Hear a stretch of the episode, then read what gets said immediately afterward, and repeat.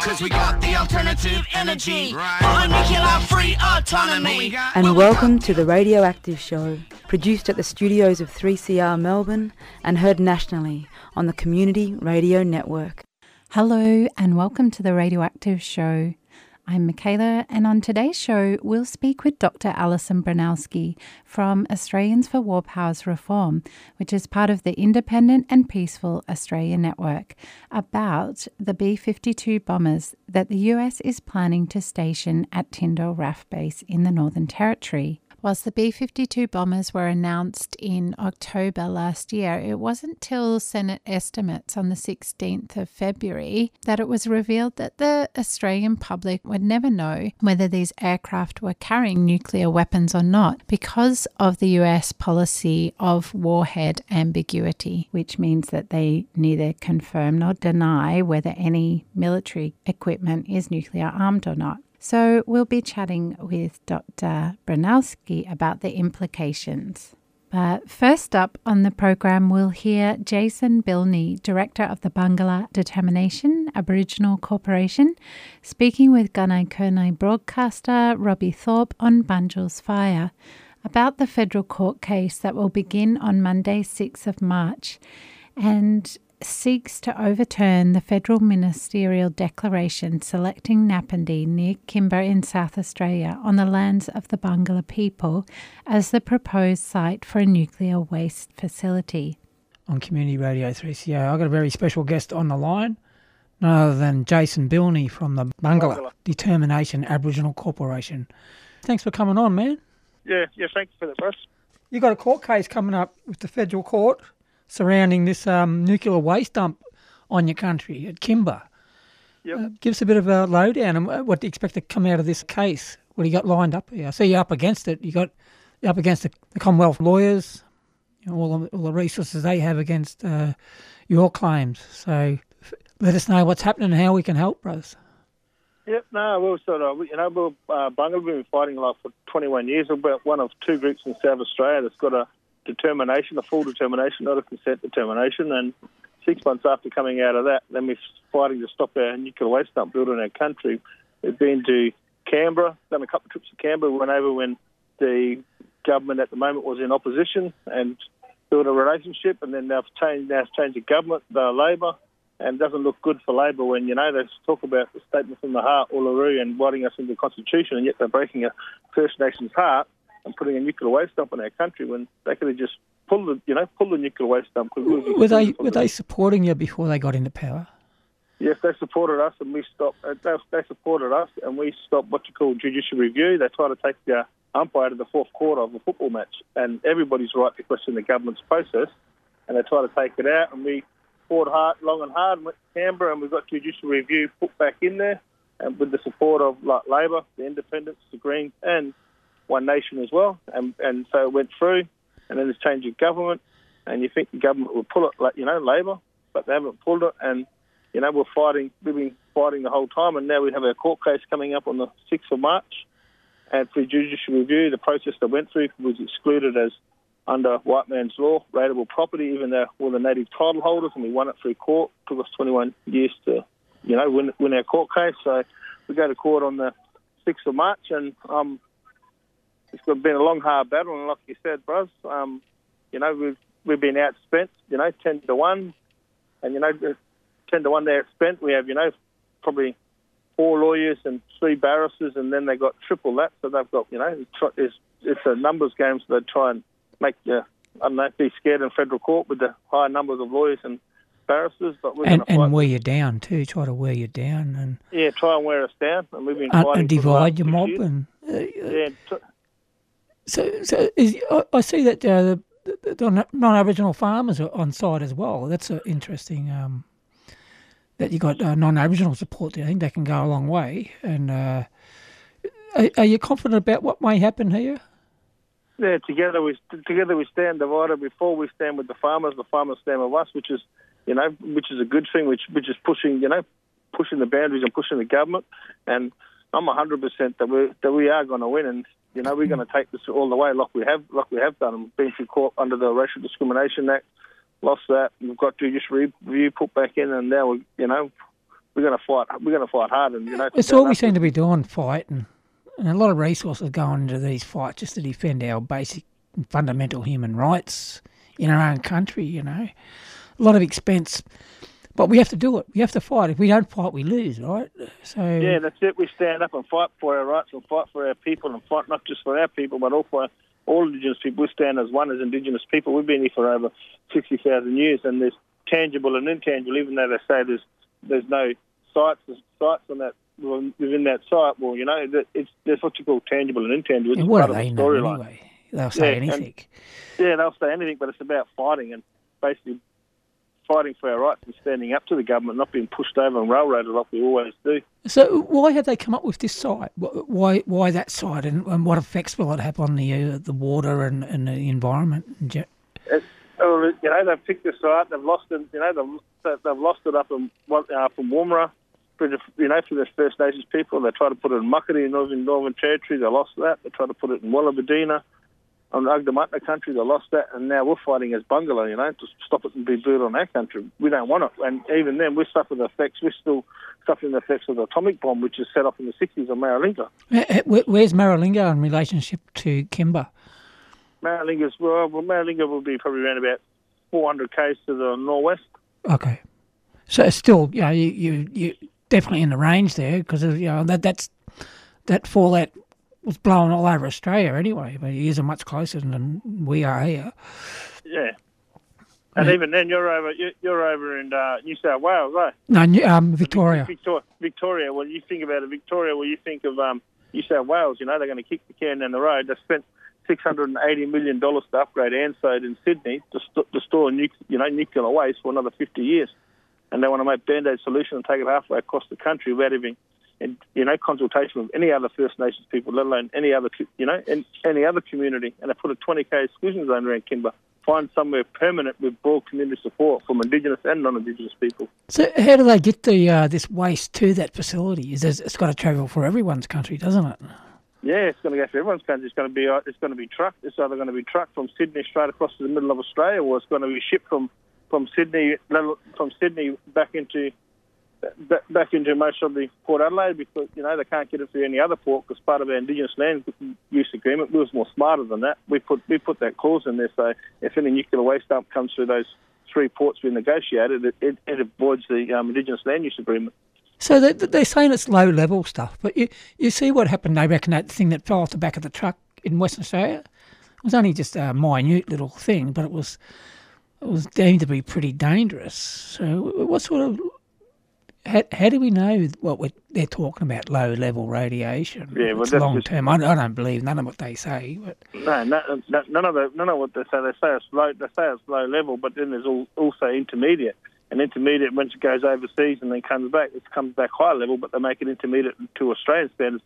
Not forgetting that all the nuclear spent rods that come out of Sydney, Sydney Nuclear Heights goes over, overseas, gets broken down, and then comes back to Australia to be stored. And then every ten years to bring the liquid. There's a ship worth of liquid sitting oh god. over in Sydney waiting to become, you know, to come to find somewhere to store it. And even then, you know, it only takes, you know, it's an earthquake prone area as well. only takes one earthquake, rips the ground open, gets into the water table to store Train it. crash. Store, yeah, yeah, train crash and ship shipwreck. Ship turns over in your- Yeah, in your water there. water source, destroys our seas, destroys our resources.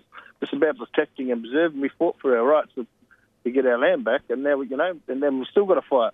Yeah, it's going to be. It looks like it's going to be never ending. You know, they, they're digging this stuff out of our ground without permission too. You know, they're just stealing the resources, making a hell of a mess, creating a toxic uh, minefield out there for everyone. It's not just Aboriginal people. We're, we're aware what this stuff does to our people and our lands. Our these mining companies, and they're you know, waste facilities. Another story, isn't it? We don't. Um, what else have they been doing out there that we don't know? You know, where, did all the clean up from Maralinga go? What happened to that waste? Yeah, and even then, look at the British done back then. The you know, well, on, my other side of the family, you know, being a part of that area, they, they, you know, they had to take all that contaminated soil over to over to England because the British come back and cleaned it up, but they didn't clean the three biggest sites up. People were getting sick, so they had to come back and, you know, at no cost and clean it up. But where did all that stuff go, and how long does it store for? Yeah, how do we know what they're doing? That's pretty dangerous. And uh, you could be, you know, people if the wrong people got their hands on that stuff. Yeah, that, What about you know, people terrorists start- grabbing people, that stuff? Yeah, and pe- people getting, you know, people getting sick from cancers, and you know, like we've gone for a generation, a generation in the last so many years of people just families just getting cancers. Yeah, it's, cancer, all types of horrible, bros. It's Yeah, horrible. Yeah, it is. And and when it destroys, and what they don't understand, it's Mother Earth, our country. Once you hmm. can, t- once you, once Mum gets sick, we all get sick. That's true. We, We're, we're all connected. We're all connected. Flora, fauna, and, and, and us as Indigenous people, we're all connected. We're all every bit team. of our land is important. There's not one bit of a land that's not important. Not one, one square inch is not important in the whole scheme of things, the holistic way we look at land. It is our mother. There's nothing that's not important about our mother. So, you know, when are these people going to understand? Um, how can we help here? A couple no, of million people, they only need one dollar to chuck into your, your legal fighting fund, you know, make a bit of a, give you a fighting Yeah, chance. And, and as a, as a you know representative said, you know we've got a um, Barngarla GoFundMe for Kimba. Okay, GoFundMe. Just is it spelled B A R N G A R L A? B A R N G A R L A. Yep. Barngarla GoFundMe page. Help, help Barngarla have a say in Kimba. All right. So keep, keep an eye on. Um, is it going to be in, in Canberra this court case, or do you, is it going to be in? No, it's going to be in it's going to be in Adelaide in the federal court. Okay. We're talking to Jason Bilney from the Barngarla, Barngarla. Determination Aboriginal Corporation. He's um, chairperson and um, struggling to uh, fend off these uh, nuclear waste dumps. You know, why don't they dump it in their own, you know, where they are, and dump it in uh, Canberra somewhere? Dump Yeah, but out- that's yeah. Go That's Russ. they put in Canberra. and we also got a petition as well. That's uh, no dump on our country Barngarla on on change.org. Okay. Tell me that again. Don't is it called Don't Dump on Our Country? Don't dump on our country Barngarla. Okay. I'm, pretty sure people will be in touch with you, bros. There's a lot of good supporters here at Community Radio 3CR.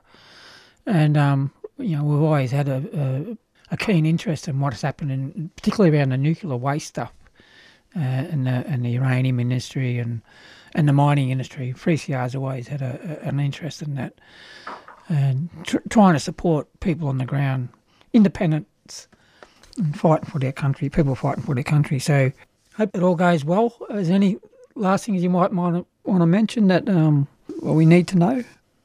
No, I reckon we basically summed it all up.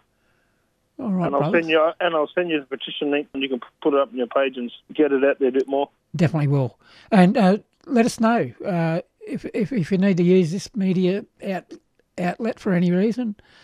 And um, give us a call. Uh, i- i- either way, which way it goes. Or Yep. contact us again. We'll contact you. Yep, no worries. All Thank right. you. and thank All you right, to all your Jace. Thanks, listeners. mate, for coming on. Okay. Talk to you again no worries. soon. Cheers. Bye bye. Jason Bilney with issues of uh, nuclear waste. It's going to be uh, this is going to be an issue in the future, folks. So you know, let's get our head around it and what we're going to do about it now. And then we got to, this is when you, it's time to fight. Is right now. We've got no other voice until we get on the street and use it.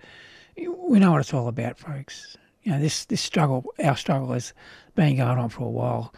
Things haven't changed too much. You're tuned to the Radioactive Show produced in the studios of 3CR on the unceded lands of the Kulin Nation and broadcast across the continent thanks to the Community Radio Network.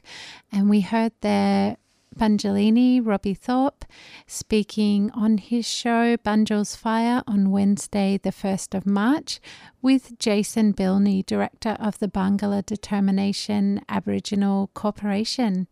And as he said there, things really haven't changed that much. We've seen successive government for over the last 20 years continue to push ahead with these proposals to try to impose a radioactive waste dump on unwilling First Nations peoples far away from the site where it is being created. And it really is time to change the way that we are doing things and the anti nuclear movement continues to call for an independent inquiry to develop a proper process for dealing with these extremely long lived toxic wastes. We know that in the short term, they continue to be safely stored at Lucas Heights, where they're created, where there's the expertise to best monitor them, in Senate estimates on the 16th of February, the Australian Nuclear Science and Technology Organisation chief executive admitted that there was no evidence for his claims that he made last year that production of nuclear medicine would stop if the dump in South Australia didn't go ahead. Further to that, the Australian Radioactive Waste Agency also confirmed that there were no obstacles to the ongoing safe storage of the waste at Lucas Heights. So let's stop this ridiculous behaviour and move to a new approach. In the meantime, please support the Barngarla. They are in the courts from the 6th of March. The most important thing is to spread the word, let people know what is happening. And they've also got a petition at change.org. Just search for No Dump on Our Country Barngarla. And to stay up to date with the campaign, if you're on Facebook, you can join the groups Barngarla Nation or No Dump Alliance. In the last year, the federal government has spent around $2 million, so that's about $40,000 a week working against the Barngarla people. And it has cost uh, Norman Waterhouse, the legal firm that is representing the Barngarla, around $500,000 in fees so far for the litigation. As you can imagine, there's a lot of other costs around the court case. Please, if you can throw in any funding towards their campaign, that would be absolutely wonderful. They're a quarter of a way to their $100,000 target. So to find their GoFundMe, just search for Help Barngarla Stop Kimba Waste Dump in Court. We will post all those links on our webpage, 3cr.org.au forward slash radioactive. So now let's go to my discussion with former Australian diplomat and author of 14 books about Australia's dealings with the world, Dr. Alison Broinowski. In October last year, it was revealed that the US had budgeted 23 million to build facilities for B-52 bombers at the Tindal Air Base south of Darwin for use in the dry season, and that was already obviously quite concerning to the peace movement but in the Senate estimates in February, it was revealed that the Australian government respected a US policy of neither confirming or denying that these B 52 bombers could be carrying nuclear weapons. I know that was a bit of a shock to a lot of people, but was that something that was surprising to you or was it expected? Well, I must say our movement, Australians for War Powers Reform, was as much taken aback as most other Australians outside the secret circuits in Canberra um, by this announcement. On the other hand, it's not a new thing for the United States to do this. They've been doing it in Japan for decades against Japanese opposition, I might say, but that never gets anywhere the people of Okinawa protest regularly about American bases with nuclear uh, elements in them, uh, and nothing happens. And what happens, the tradition in Japan is called neither confirm nor deny. In other words, if the Americans refuse to confirm or deny that they have nuclear weapons there, the Japanese government accepts tacitly that um, perhaps they're not there. And so they don't say anything. Now, it's clear that what is happening here is Australia, our government, has agreed to a similar formulation and a similar um, sort of nod and wink uh, approach to this question. There are two ways in which we need to be concerned about this. One is that we were told originally that they would be um, transiting Australia, American uh, weaponry and aircraft and troops and ships and all this would be transiting Australia. Now we discover that they are going to be what they call stationed, and it's only, quote, in the dry season. Now, this is just a death by a thousand cuts. They are there. It is an American base. They are under American command, not Australian command. And this is the second aspect and the worst of it. They, because they are under American command, will do whatever their American commanders are told by Washington to do. In other words, nothing that Canberra says will have any control over how these planes and these weapons are used. And as a result of that, and here's the third thing, Australia could make itself, because these planes can be launched from here with nuclear weapons on them, if the Americans so choose, Australia could be making itself a nuclear target for, say, China, who doesn't want to be attacked by American planes from anywhere or buy nuclear weapons from anywhere and would rather take them out than have that happen and would rather take them out in Australia than get into a land war across the Pacific with the, with the United States. And so Australia becomes a sort of a proxy target in a war that we haven't provoked, that the Americans have provoked, and that the Chinese don't want um, with our major trading partner. That's those reasons are why it's so serious. Yeah. And the tone of the remarks made about it by Defense Minister Marles, who said uh, that America maintains a policy of ambiguity in terms of the nature of the assets that are on their planes, and they do so as to amplify their extended nuclear deterrence, seem to suggest that, yeah, that the government is really supporting this approach and very comfortable and happy to sit under that. That's what Minister Marles says. I don't know if the Australian public is comfortable and happy with that. I mean, they've been telling us for decades that America has kept the peace in East Asia, and they've done that, if they've done that at all they've done that without having nuclear weapons in Australia. And now suddenly, in order to, peace, or in order to, quote, deter some country, which of course is China, uh, from, from attacking us, we have to have nuclear weapons here. I mean, we have been perfectly okay without them for a very long time. And China as well, unlike the United States, has a policy of no first use. Now, one wouldn't want to provoke any nuclear state into changing that, but at least they do have that. And they wouldn't, according to their uh, policy, they wouldn't attack unless they were themselves attacked. So, what are these here for? Are they here for deterrence or are they here for aggression? Yeah. And I had another question, which is about the South Pacific Nuclear Free Zone Treaty, which Australia signed in 1985. Now, that prohibits member states stationing nuclear explosive devices in their territories.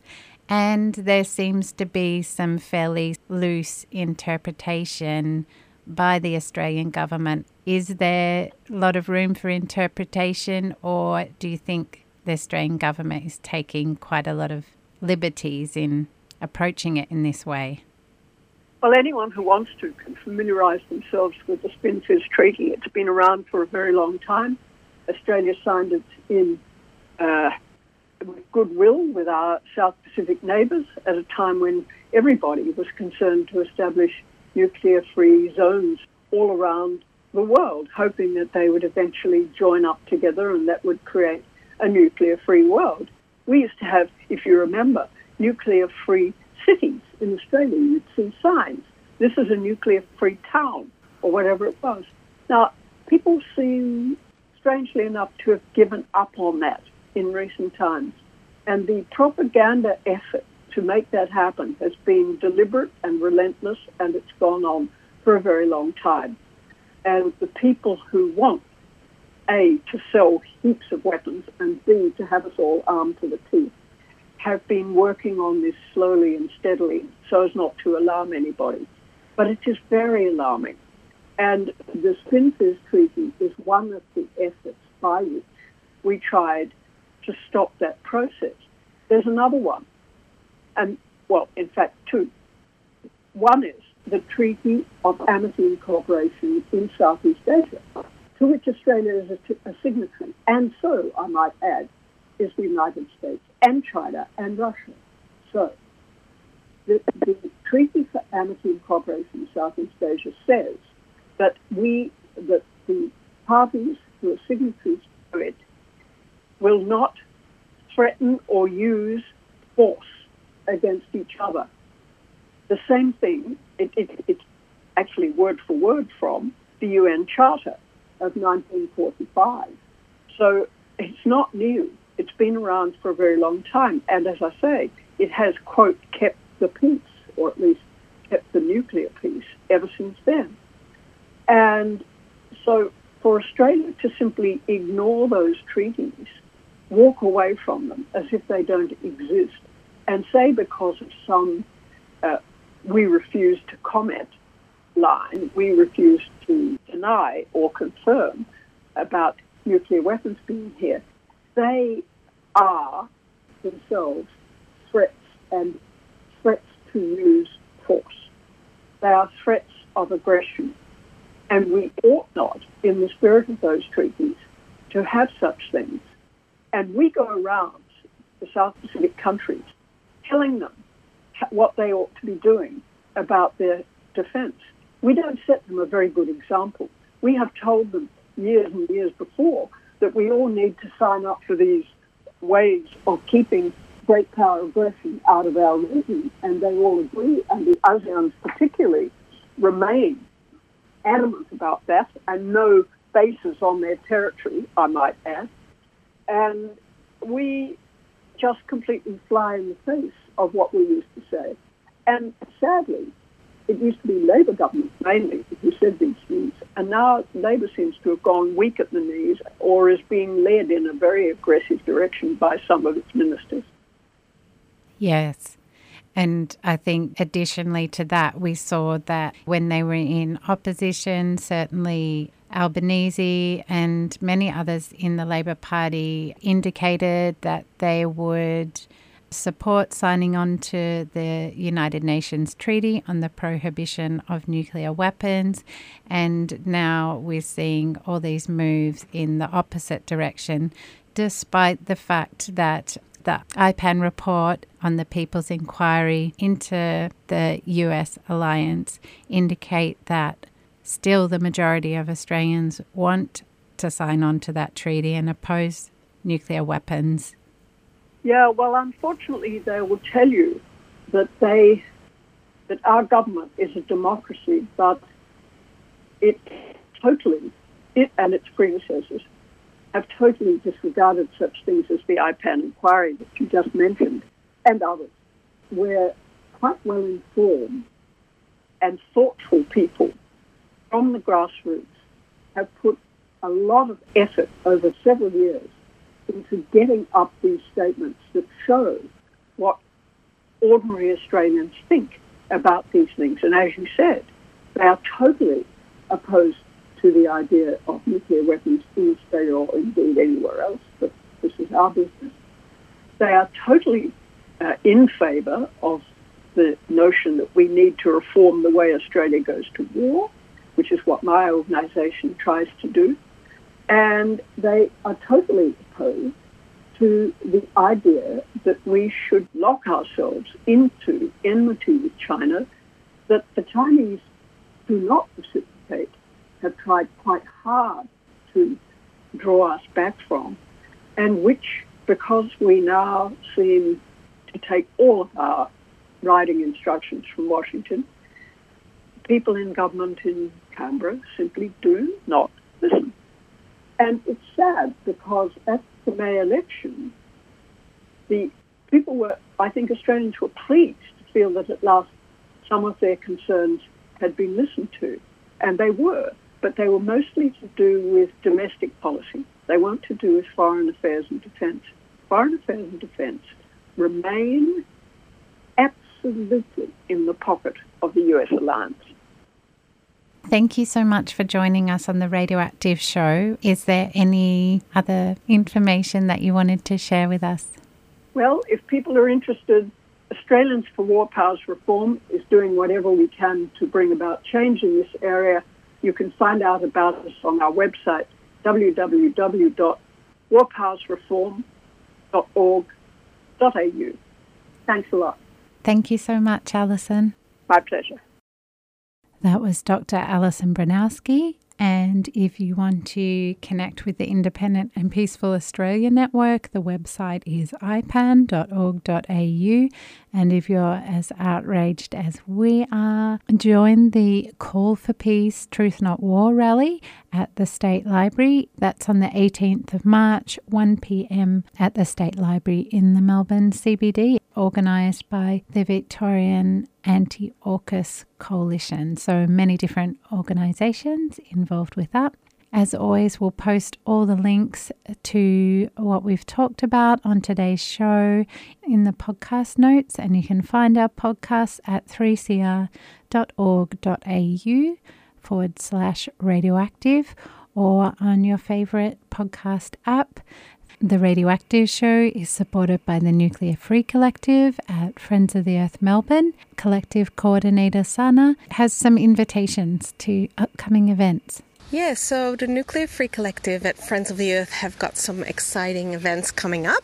First of all, as part of the Sustainable Living Festival on Saturday, 25th of February, we're holding a nuclear and climate change forum, and that will be run by Dr. Jim Green at 1 p.m. Melbourne time online.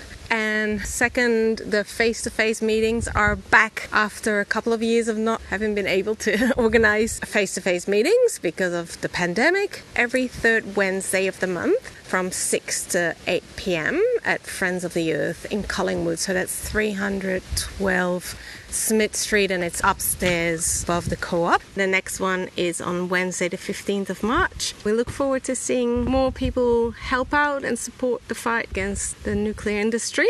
And the Australian Nuclear Free Alliance, uh, ANFA, is holding their annual meeting on March 25th and 26th, which we will be visiting, doing a small red trip, and we're looking at taking a couple of cars or a minibus up to Adelaide on the 23rd, which is a Thursday um, of March, and then visiting ANFA and from there on going to visit the proposed nuclear waste dump in Kimba and coming back in late afternoon evening of Tuesday the 28th of March. So if anyone wants to come along with that, please check out the Friends of the Earth website for that and we'll be very keen to hook you up and have you come on this very special place. It's really a solidarity trip where people come and listen and help out. So give a shout out if you're interested in coming along. That was Sana, Nuclear Free Collective Coordinator at Friends of the Earth Melbourne.